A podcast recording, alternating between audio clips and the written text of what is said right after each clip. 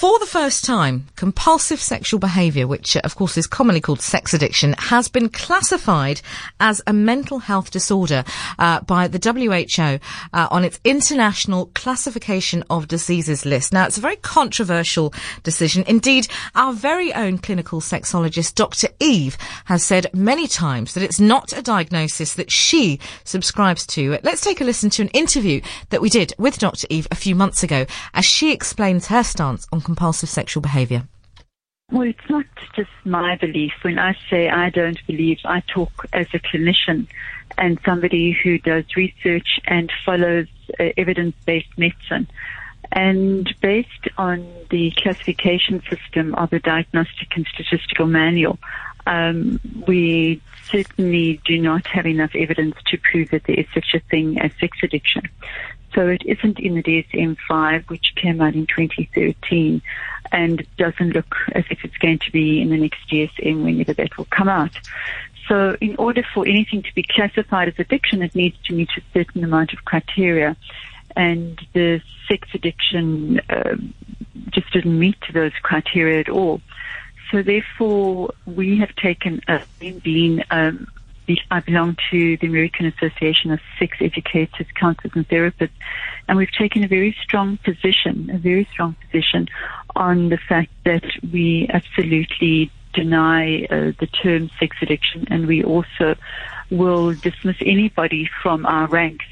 We will demerit anybody who actually practices whatever form of sex addiction they claim will cure whatever they name as sex addiction. So when people will present with um, so-called sex addiction, what I as a clinician will be looking for is other kinds of traumas, other kinds of pathologies that are driving behavior, which manifests as sexual behavior. It's um, you know incredibly stigmatizing and harmful to call somebody a sex addict. So I would rather be looking at the brain of this person and wondering what kind of trauma that brain has experienced, that that brain is seeking out, as Lena said, some kind of solace, some kind of of healing and relief from feelings which are really uncomfortable. And oftentimes those are very out of control feelings. And the only way that a person can feel relief from the feelings, escape from the feelings, is through certain behaviors, and one of those behaviors would be viewing of pornography and um, perhaps um, other sexual, out of control sexual behavior for them. Okay, so that's Dr. Eve, uh, our clinical sexologist, Dr. Eve, speaking about her take uh, on compulsive sexual behavior and why she rejects the term uh, sex addiction. Now, I have an enormous amount of respect for uh, for Dr. Eve. However, that's not something that I agree with. I, I believe that sex addiction is uh, is very real, um, and uh, and we we both we choose to disagree. In fact, we were having a conversation the other day, and she said we need to talk more in depth about this, and she's she's probably right. But whatever your whatever your belief is, the fact of the matter is is that uh, compulsive sexual behaviour, or more commonly called sex addiction, has now been classified as a mental health disorder by the World Health Organization. Uh, Leigh Joy is a holistic practitioner uh, and addictions counsellor who says that she's worked with many people struggling with sex addiction. Uh, so, what does she make of this classification? Let's ask her. Hi, Leigh. Hi, Sara-Jayne. How are you? Yeah, super, super. So yeah. listen, uh, you've heard what Dr. Eve has, has to say uh, about the reasons that she doesn't uh, subscribe to the idea of, of sex addiction. But is this now, this classification, is that ultimately n- now doing that? Is it saying, okay, there is a criteria and if you meet these criteria, you can therefore, you can diagnose sex addiction? I think the one thing that I just wanted to highlight was that what Dr. Eve said is that anybody who claims to be able to cure sex addiction will be demerited um, from the ranks. And um, I, as far as I know, nobody can be cured from sex addiction. I, it's a lifelong disease. It's a mental disorder that we um, teach our clients how to live with, uh, with deep compassion. And uh, a huge part of the work that we do is shame reduction that she quite rightfully spoke about. Um, two things that she omits in the clinical. Uh, um, what's the word I'm looking for? In how The criteria? Counsel, the, how I counsel my clients, there's three things that create a sex addict. Mm. One is trauma, as she said. The second thing is bonding or attachment to parental figures. And the third thing is neural pathways. So if we look at addiction from a classification point of view, I'd be interested to know what classification she's looking for in order to not call it an addiction. Um, she's right that it's not in the DSM, uh, um, the, the, current one, and it's interesting to see how the World Health or, or World Health Organization has chosen to classify this now. I think it's making steps to be able to inc- incorporate it in the next DSM.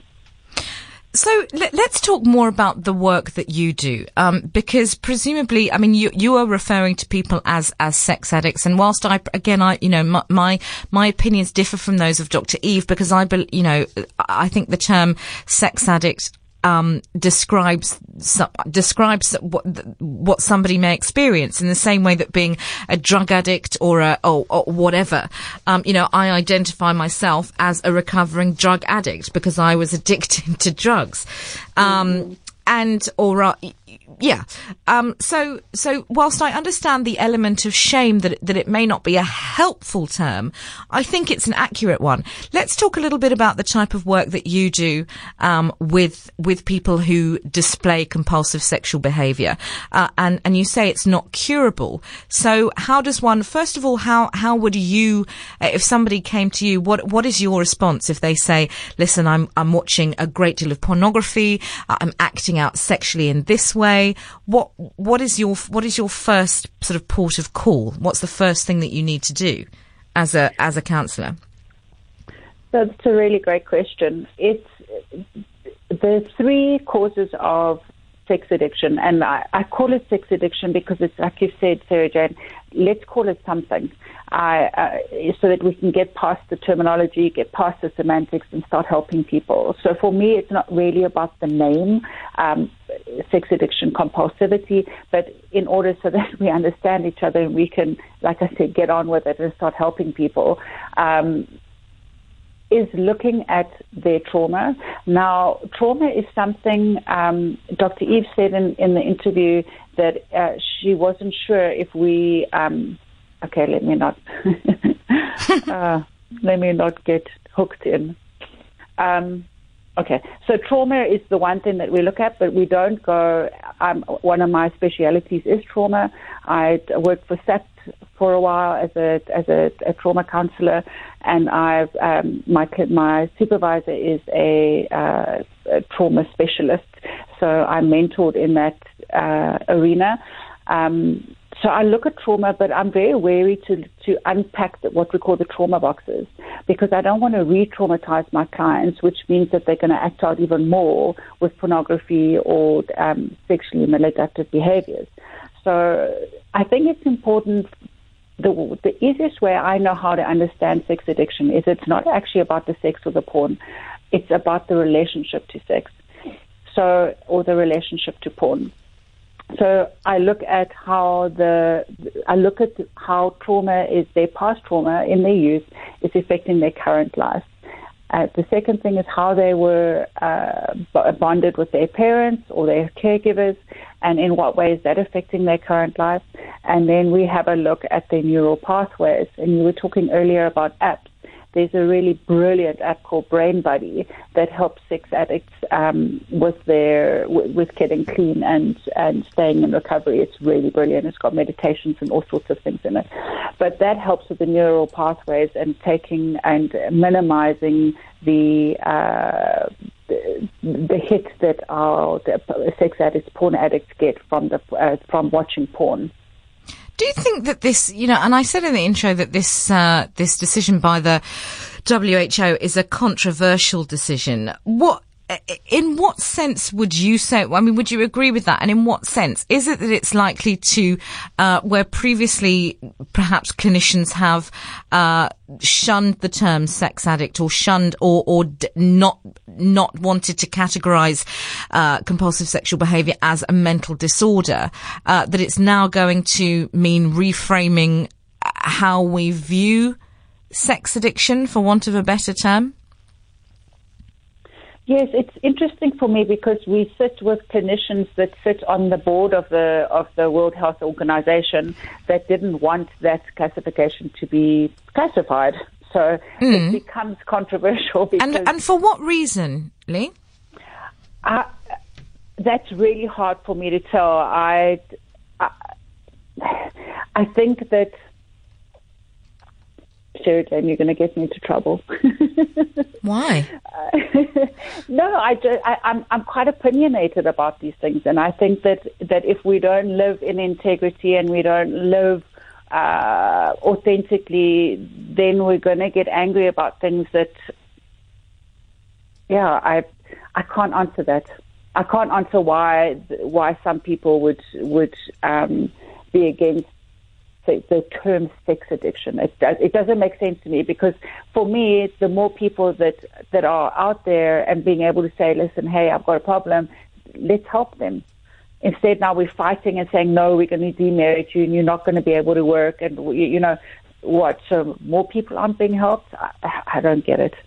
Let's take let's take for example somebody that you've been working with for a while, and we've we've spoken, uh, and we'll play in just a second um, following this interview, uh, just a clip from the interview that we did uh, with with Dr. Reed that you'll have heard. But also joining us uh, on uh, that show was Lee, who is uh, by his own identification a sex addict and is a member of Sex Addicts Anonymous, and he spoke about the the impact that his that his addiction uh, has had on his life and how he's uh, found recovery. Um, so let's talk a minute uh, about uh, the recovery from sex addiction. You say it's not a case of being cured, but there is a path to recovery is possible. Um, just talk about what that might look like, because whenever we talk about uh, sex addiction, people always message in and say, "But, but how can you know?" I understand when people uh, perhaps are drug addicts or alcoholics and they choose not to drink anymore, but for most people, the idea of swearing off sex for the rest of their life just isn't tenable. Yeah, and that's not that wouldn't be the um, that wouldn't be the way that we would go about treating someone with sex addiction. Sure, there would be a time of refraining from or abstinence from sexual compulsivity, just so that we can reset the neural pathways. So the the road to recovery looks different for each person because each person is unique. So there would be a period whereby I, I listened to that interview and I thought that Lee was absolutely amazing. I had such mm. a brave soul. Mm. And I, I admire what he had to say and how honest he was. And he's very, I can hear he was a really solid program, what we call a solid program, because he's so knowledgeable about sex addiction. And Dr. Patrick Carnes is one of, he was like the godfather of sex addiction uh, research. And uh, Paula Hall, uh, Dr. Uh, Patrick Carnes is the, from the USA, and Paula Hall is from the UK. I'm going to go and do some studies with her at the end of the year. But um, the path to recovery is really about learning to have a new relationship and a healthy relationship with sex. So Lee spoke about where he went through a, a period of um, anorexia, sexual anorexia, mm. which is where he wasn't having sex. So there again, he was actively in his sex addiction because his relationship to sex wasn't healthy. So you'll get different uh, people on the on different parts of the spectrum. So recovery looks like a period of abstinence, and then there's a period whereby um, I I like to work where I add things into people's lives: meditation, drinking water, movement or exercise, a variety of things that I add to their lives. And um, we start focusing on, on healthy coping mechanisms. We talk about um, uh, bonding experiences and attachment disorders. We talk about trauma if it is affecting their lives in that moment. But I use cognitive behavioral therapy uh, in in reframing their core beliefs about themselves. And slowly but surely over time, they come to have a deep compassion for themselves and the shame is reduced so their need to act out is lessened. Oh, hello, Leigh. Are you there? Yes. Yes, yes. good. Sorry, yes, their need to act out is is lessened. Okay. So, so the um, it's it's quite a long journey uh, being in therapy with sex addiction. It's not something that happens overnight. It is a process addiction, Sara-Jayne. So, like eating and gambling, Uh, we need to learn how to have a healthy relationship with food and with money, the same as with sex addiction. Here's why I think that this is an important step forward. It's because once you've once you've said yes, this is a mental illness, it means that a number of people suffering from it um, whatever the term it may be, but once it's been recognised as a mental disorder, means that suddenly help is available. Yeah. Um, and and is and is and with it being recognised. So that's why I think it's important. That said, even if it hadn't been recognised, people have been by the WHO as as this as a mental disorder. People have been, and I'm sure will continue to receive help for sexual addiction uh, from people like yourself, from from treatment centres, from from uh, self help groups, uh, and there is help out there. And I think that's the most important thing to to note. Wouldn't you say? I totally agree, Sara-Jayne. How if I, how do I say to the the men and women that sit on my couches in floods of tears of how sex addiction has ripped through their lives, mm. and I turn to them and say, "Sorry, you're not suffering from anything. Mm. There's nothing wrong with you."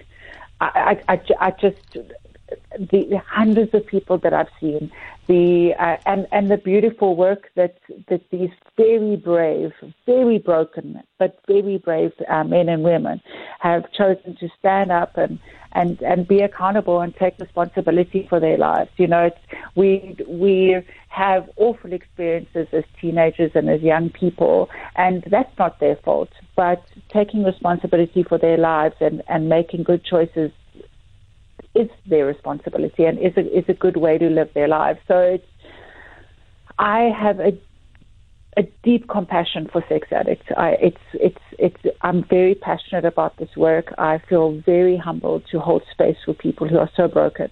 And, uh, and to see the level, it's a very difficult disease to recover from because we really need to look at systemically. Uh, and partners are often very traumatized by their partner's mm. behavior and it and and family systems that need to be you know really strengthened and and and and, and bolstered.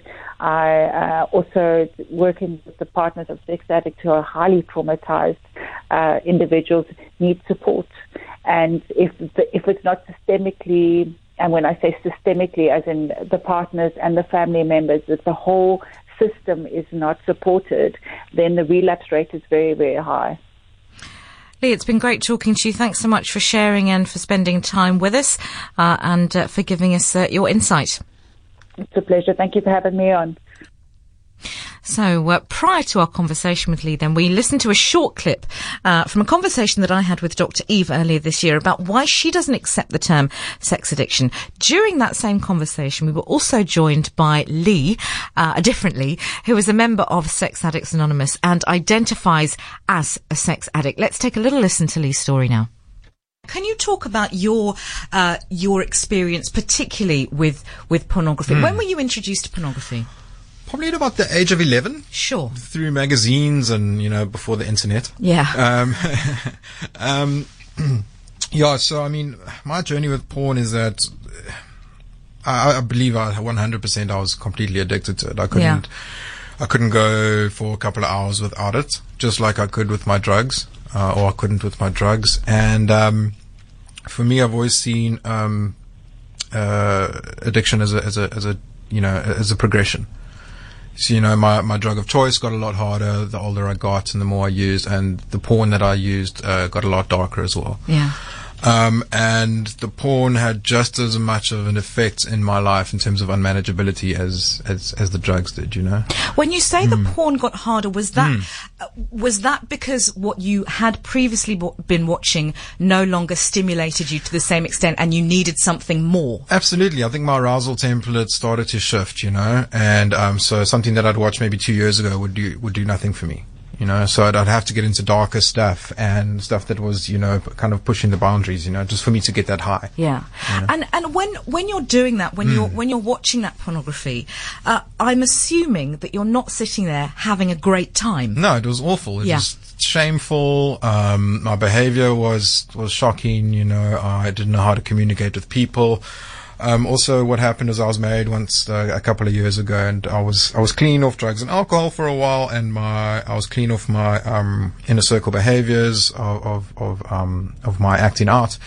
And I was very unhappy in my relationship, so I started. I knew I couldn't use drugs again, so I started watching porn uh, to to to escape. You know, um, but over time, you know, the, the porn affected me so badly that I couldn't, um, you know, I couldn't sleep with my wife without having relying on the images to to be aroused. You know, so instead of um, you know dealing with that guilt and shame around the imagery in my head, uh, while having sex, I, I, started to abstain from having sex with my wife because I was trying to avoid the guilt and shame. So I became sexually anorexic. Sure. Yeah. yeah so yeah. that was a whole nother, other level. Talk to, us about, yeah, and, and I've mm. heard this many, many times before about mm. the, the, the, sexual anorexia yes. coming in also.